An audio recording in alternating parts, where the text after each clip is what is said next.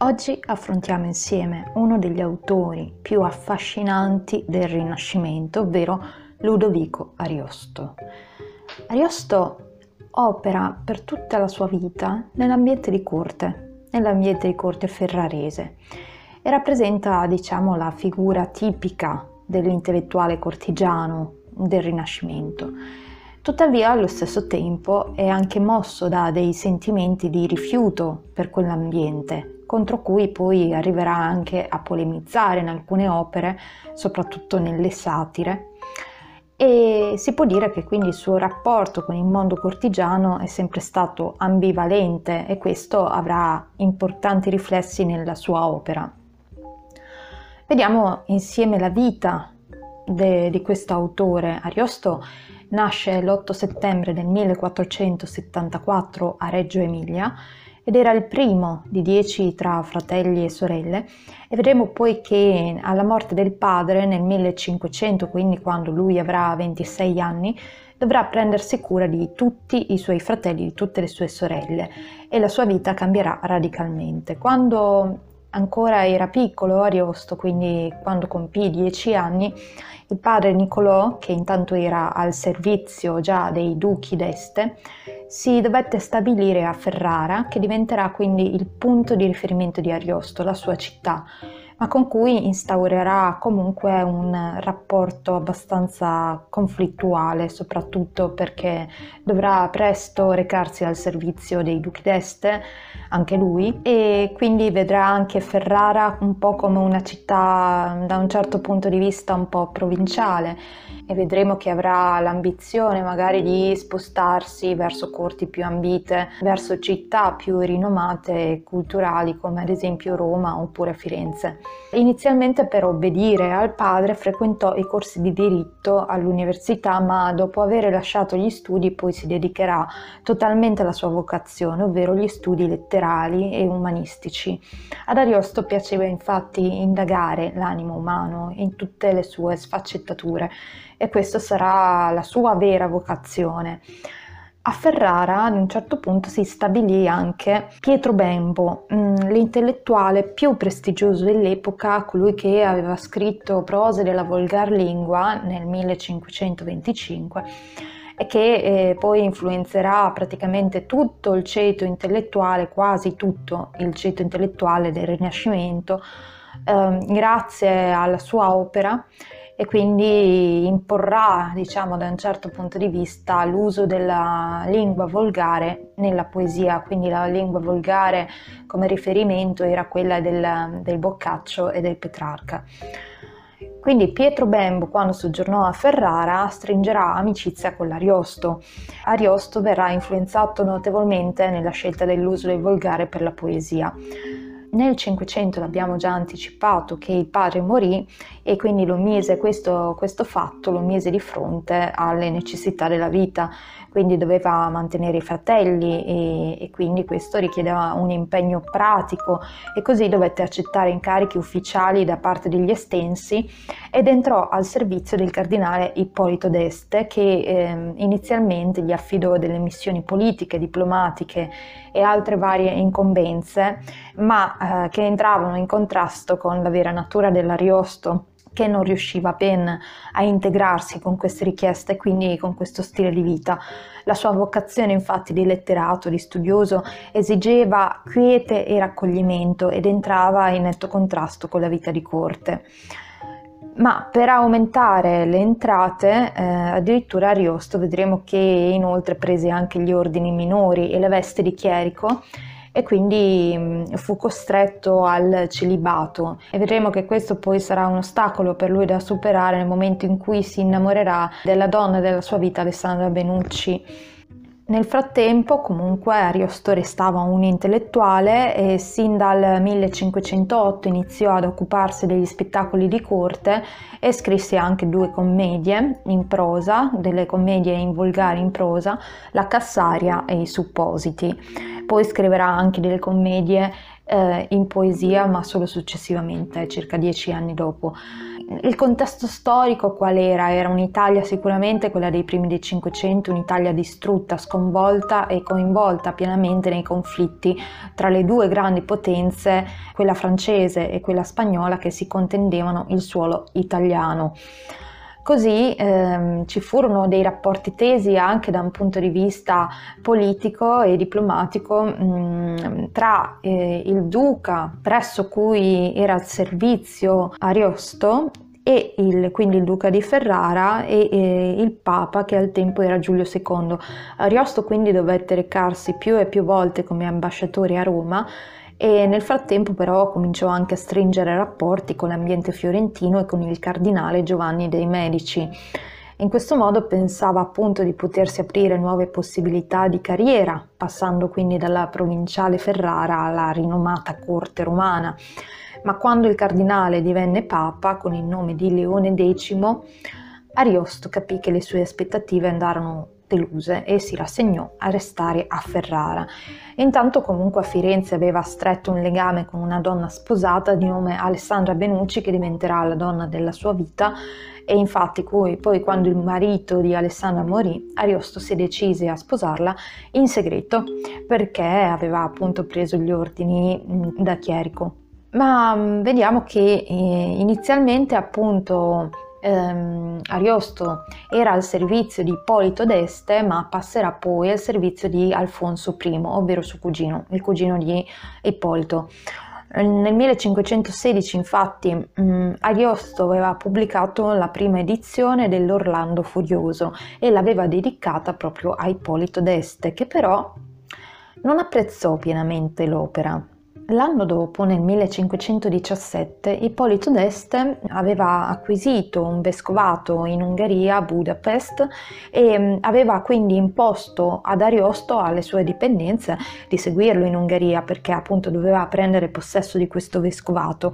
Ariosto però a quel punto fece una scelta radicale di rottura e decise proprio di non seguirlo e si rifiutò di seguirlo. A tal proposito, tra l'altro, scrisse anche una satira, la prima in particolare, le satire sono sette, questa è la prima, in cui spiega il perché del suo rifiuto. Uh, infatti alla base di questo rifiuto cosa c'era? C'era l'amarezza per essere stato ridotto a delle mansioni pratiche che entravano in contrasto con la sua vocazione letteraria, ma soprattutto eh, era l'amarezza per non essere stato riconosciuto come intellettuale di corte, per essere stato preso un po' sotto gamba. Um, e Ippolito, ricordiamo, non aveva apprezzato l'Orlando Furioso e così anche a costo della povertà Ariosto spiega anche questa satira di cui dichiara appunto di non avere alcun tipo di paura e soprattutto per salvaguardare la sua autonomia e l'autenticità della sua vocazione umanistica compie appunto questo gesto radicale di rottura che lo allontanerà per sempre da Ippolito e passerà poi successivamente al cardinale, al, al servizio di Duca Alfonso I, il cugino, che tra l'altro qualche anno dopo, nel 1522, gli affiderà anche l'incarico difficilissimo mh, mm, di governatore della Garfagnana, che era una regione appenninica toscana che era stata annessa al Ducato Estense e che era praticamente invasa da banditi e quindi l'ordine doveva essere proprio mantenuto con la forza. Mm, questa, nella Garfagnana Ariosto restò tre anni circa, riuscì comunque sia a compiere il suo dovere in maniera esemplare, eh, ma continuava naturalmente a sentire la mancanza della quiete, della moderazione, dell'equilibrio, della pace, insomma, che gli servivano anche proprio per eh, continuare eh, nella sua attività da letterato. Così nel 1525 tornò alla fine a Ferrara e scrisse anche altre due commedie, La Lena e il Negromante, oltre poi ad ampliare anche l'Orlando Furioso. Ariosto poi morì nel 1533 all'età di 59 anni per complicazioni polmonari dovute a una enterite e diciamo che per tutta la sua vita cercò di approdare a uno stile di vita appunto appartato, quieto, misurato, in cui poter esprimere la sua essenza più profonda, ovvero quella di uomo saggio, equilibrato, attento indagatore della natura umana e del proprio tempo storico. Tutto ciò che può essere quindi facilmente anche colto nelle sue opere, in tutte, anche in quella che all'apparenza può sembrare un mero strumento di intrattenimento, ovvero l'Orlando Furioso, che in realtà dentro di sé contiene un mondo, un mondo intero in cui Ariosto eh, analizza nei minimi dettagli la sua società e la, la natura proprio umana. Ecco perché anche l'Ariosto può essere considerato comunque un autore attualissimo che parla anche anche al nostro, al nostro tempo contemporaneo attraverso le sue critiche della società del Rinascimento, in realtà sono critiche che ancora noi oggi, al nostro tempo, nei nostri giorni, troviamo abbast- eh, piuttosto attuali, anche se magari leggermente diverse. Ecco perché l'Ariosto ehm, è considerato un classico, ecco perché i classici, come diceva Calvino, continuano comunque a parlare anche ai contemporanei, anche anche dopo secoli. Affrontiamo adesso insieme brevemente quelle che furono le opere minori e poi dedicheremo invece un'altra lezione a parte all'Orlando Furioso. Inizialmente eh, Ariosto, Ludovico Ariosto, scrisse delle rime eh, rime in latino e mm, dal 1494 al 1503 circa e in queste rime in latino naturalmente ci sono però anche molti riferimenti alla realtà circostante e alla realtà della società contemporanea del suo tempo. Mettono comunque in luce queste rime tutto il suo amore che aveva nei confronti della cultura classica, ehm, rimandando comunque alla sua società contemporanea. Mentre eh, per quanto riguarda invece le rime in volgare scritte durante l'arco di tutta la sua vita e che vennero pubblicate solo postume nel 1546, queste rime in volgare invece furono appunto incentrate più che altro sull'amore per la, la donna della sua vita, Alessandra Menucci, e quindi sono, hanno un carattere molto più autobiografico, sono rime molto più intime che comunque seguono il modello classico della lirica petrarchesca. Dal 1508 in poi invece Ariosto si dedicò anche alla stesura e alla scrittura appunto di commedie in volgare, commedie inizialmente in prosa e poi successivamente in poesia. Nel 1508 infatti Ariosto veniva incaricato dalla corte estense di allestire degli spettacoli scenici per le feste di corte e mm, inizierà quindi prenderà come modello un classico, quello di Plauto, e scriverà in prosa eh, le prime due commedie in volgare, quindi la Cassaria nel 1508 e l'anno successivo nel 509 i Suppositi.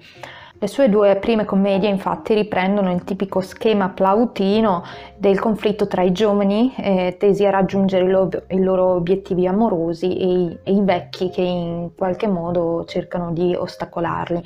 Una parte importante hanno anche poi i servi astutissimi che aiutano i giovani a ottenere ciò che vogliono, ciò che desiderano con vari espedienti e inganni. In ogni caso, oltre al modello di Plauto, eh, Ariosto si rifà anche alla tradizione della novella italiana, soprattutto al Boccaccio, soprattutto nel motivo della intraprendenza di questi giovani che, ehm, che cercano soddisfa- il soddisfacimento amoroso e quindi nel motivo dell'intraprendenza dei giovani e in, soprattutto anche in quello dell'astuzia dei servi ehm, che eh, ritroviamo naturalmente nel Decameron del Boccaccio.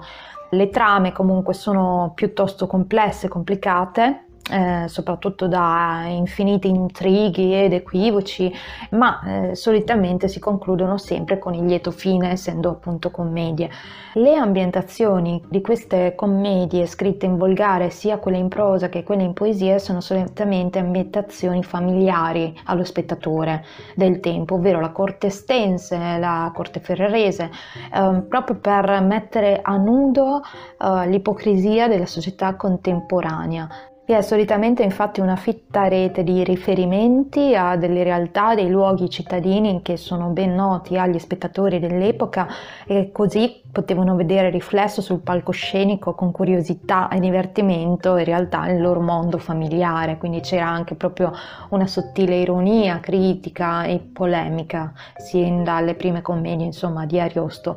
Diciamo che l'unica che invece, l'unica commedia che è ambientata eh, in una situazione differente è la Cassaria che invece è ambientata in Grecia e che comunque è caratterizzata sempre dalla, da delle trovate astute dei, dei servi um, e quindi è anche essa una commedia molto molto dinamica. Dopo queste prime due commedie l'attività um, di Ariosto, l'attività teatrale di Ariosto si interrompe per quasi un decennio e infatti ritroviamo poi, lo ritroviamo nel 1518 con una nuova commedia, quindi quasi dieci anni dopo della Cassaria, con una nuova commedia scritta però in poesia volgare ovvero eh, la Lena, il negromante e anche gli studenti, anche se poi resterà incompiuta questa commedia.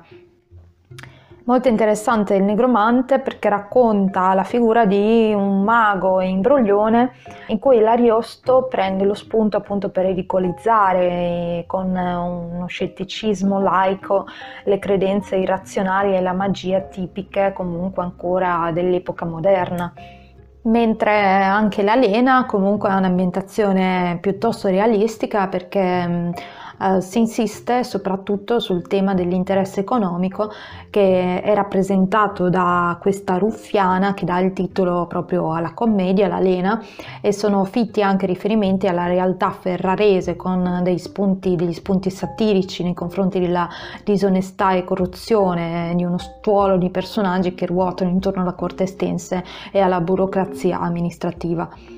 Ne consegue che anche nelle commedie il, l'Ariosto dà comunque una visione disincantata, mette in mossa proprio questa visione amara dell'uomo, con amarezza, con ironia e con soprattutto polemica, perché eh, la, l'essere umano, quindi secondo l'Ariosto, appare solamente mosso da istinti utilitaristici e meschini eh, e comunque una, diciamo, una visione piuttosto pessimistica dell'essere umano che eh, lo riconduce poi tra l'altro al pessimismo di Machiavelli. Alcuni critici hanno voluto vedere in Ariosto come eh, l'autore del Rinascimento legato al fiabesco, al meraviglioso, al poema cavalleresco e non legato alla propria società contemporanea. Mentre eh, Machiavelli e Guicciardini per esempio vengono visti invece come lucidi, disincantati, realisti che appunto indagano la natura umana e la società e la cultura del proprio tempo, mentre Ariosto viene visto appunto sempre come un autore distaccato da tutto questo. In realtà ehm, anche Ariosto è proprio un acuto e spregiudicato osservatore della realtà e dei comportamenti umani nella loro sia dimensione privata che collettiva e soprattutto politica. Quindi possiamo dire che Ariosto era assolutamente immerso nel suo tempo e attraverso alcune opere, naturalmente con il richiamo al, fanta- al fantastico, al meraviglioso, al sublime, in realtà Ariosto provvedeva a criticare duramente la società del proprio tempo. Tra il 1517 e il 1525 poi Ariosto scrisse sette satire in forma di lettere in versi che erano indirizzate a parenti e ad amici, quindi il carattere fondamentalmente eh, autobiografico, c'era l'occasione in queste satire di descrivere dei momenti della propria vita. Queste satire poi verranno pubblicate postume. Il modello fondamentale e classico è quello del poeta latino Orazio. Infatti la satira antica era in origine un componimento che permetteva di toccare più vari argomenti senza un ordine preciso e, e Orazio nell'età di Augusto, quindi nel primo secolo a.C., aveva fissato il modulo della satira come libera e svagata conversazione in cui l'autore poteva ta- toccare argomenti più diversi, riferimenti quindi autobiografici, riflessioni generali sul comportamento umano, ritratti di persone varie, favole e ad Orazio Ariosto era particolarmente vicino anche nell'idea di una vita quieta e modesta, ma indipendente da ogni servitù, quindi molto autonoma e soprattutto anche nel distacco ironico con cui riesce a guardare sia se stesso sia gli altri. E il modello invece a cui si ispira per la scrittura è il modello eh, delle terzine dantesche, quindi le satire sono scritte in terzine dantesche. Quindi ci sono in queste satire continui riferimenti autobiografici, c'è un tono piuttosto colloquiale e solo in apparenza dimesso, ma che in realtà è un tono volto alla critica e quindi anche alla polemica, c'è un'impostazione prevalentemente dialogica e la rappresentazione ironica dei difetti dell'umanità e richiama anche all'ideale quindi di vita libera dai condizionamenti esterni e a una rivendicazione della libertà personale una critica una sottile ironia nei confronti dell'ambiente di corte e c'è una grande varietà di temi perché per esempio la prima satira è appunto indirizzata a suo fratello e spiegava appunto le ragioni per cui aveva rifiutato di seguire in Ungheria eh, Ippolito d'Este. La seconda satira invece è una critica e polemica rivolta alla corte papale. Nella terza satira invece Ariosto tratta proprio della, della condizione del poeta al, servi- al, servizio del nuovo duca Alfonso e, e, va a ribadire comunque sempre gli stessi concetti, cioè la sua esigenza di autonomia della corte. Per esempio la satira 5, la, la, quinta, dà consigli sui criteri da seguire nella scelta della moglie e quindi vi compaiono ad esempio gli umori un po' misogini dell'Ariosto che comunque erano propri di una lunga tradizione letteraria. Se pensi ad esempio ad alcune novelle, novelle del Boccaccio comunque già nelle satire ritroviamo poi gli stessi temi che ritroveremo poi nell'Orlando Furioso perché eh, fondamentalmente quello che lega tutte le file dell'uomo, che il, lego, il filo rosso che praticamente lega in qualche modo l'umanità è la follia, la follia quindi degli uomini, di questi uomini che eh, si danno ad inseguire oggetti vani e, come ad esempio la fama, il successo, la ricchezza eh, e non, non, conoscono veramente in realtà se stessi e continuano in questa pas- spasmodica ricerca di, di cose che in realtà sono inutili al vero conoscimento di se stessi. Tuttavia diciamo che l'atteggiamento dell'autore è piuttosto ironico ma ehm, non è mai aspramente polemico ironico e in realtà in generale è pacato e misurato e tollerante, soprattutto perché ehm, grazie al suo distacco, a un lucido distacco con cui riesce a vedere appunto le cose e Ariosto infatti tenderà sempre a questa sorta di sottile ironia, non oltrepassa mai certi limiti, ecco. E l'altro motivo che naturalmente ritorna e che è tipico anche della, della, poetica di Orazio è proprio il tema della libertà. Infatti Ariosto, soprattutto nella satira terza, quella rivolta al servizio della, della corte, di, um, al servizio di Astolfo I, Ariosto uh, sa bene che la rivendicazione dell'autonomia individuale che lui cerca rispetto ai condizionamenti esterni della corte e quindi a queste incombenze pratiche che, che deve portare a termine,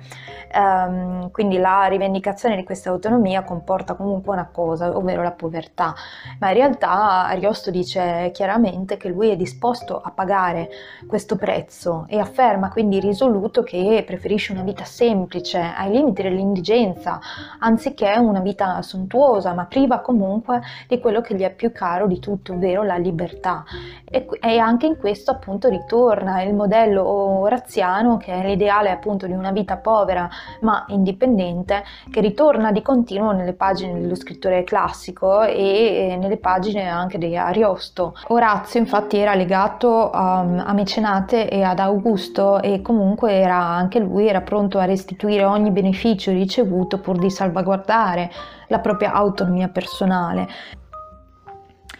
E questo rifiuto della vita cortigiana e quindi anche la convinzione che la vera realizzazione dell'uomo si collochi nella sfera del privato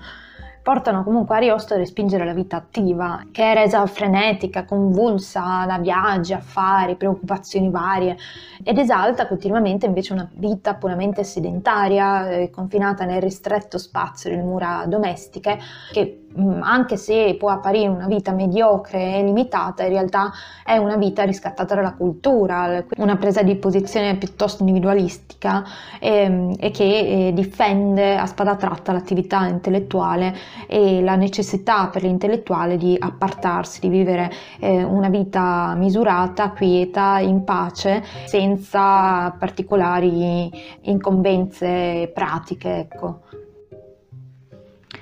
Abbiamo quindi visto quelle che sono le opere minori, eh, ripetendole brevemente, abbiamo visto appunto le, le, rime in latino scritte inizialmente, poi le rime in volgare scritte durante tutto l'arco della sua vita, le commedie in volgare inizialmente scritte in prosa e poi in poesia, in prosa la Cassaria ambientata in Grecia, del 1508, i suppositi del 1509 e poi in versi dieci anni dopo, nel 1518, gli studenti, il negromante l'anno seguente e la Lena nel 1529. Dal 1517 al 25 pubblicate poi postume le sette satire, il cui modello principale è naturalmente il poeta Orazio.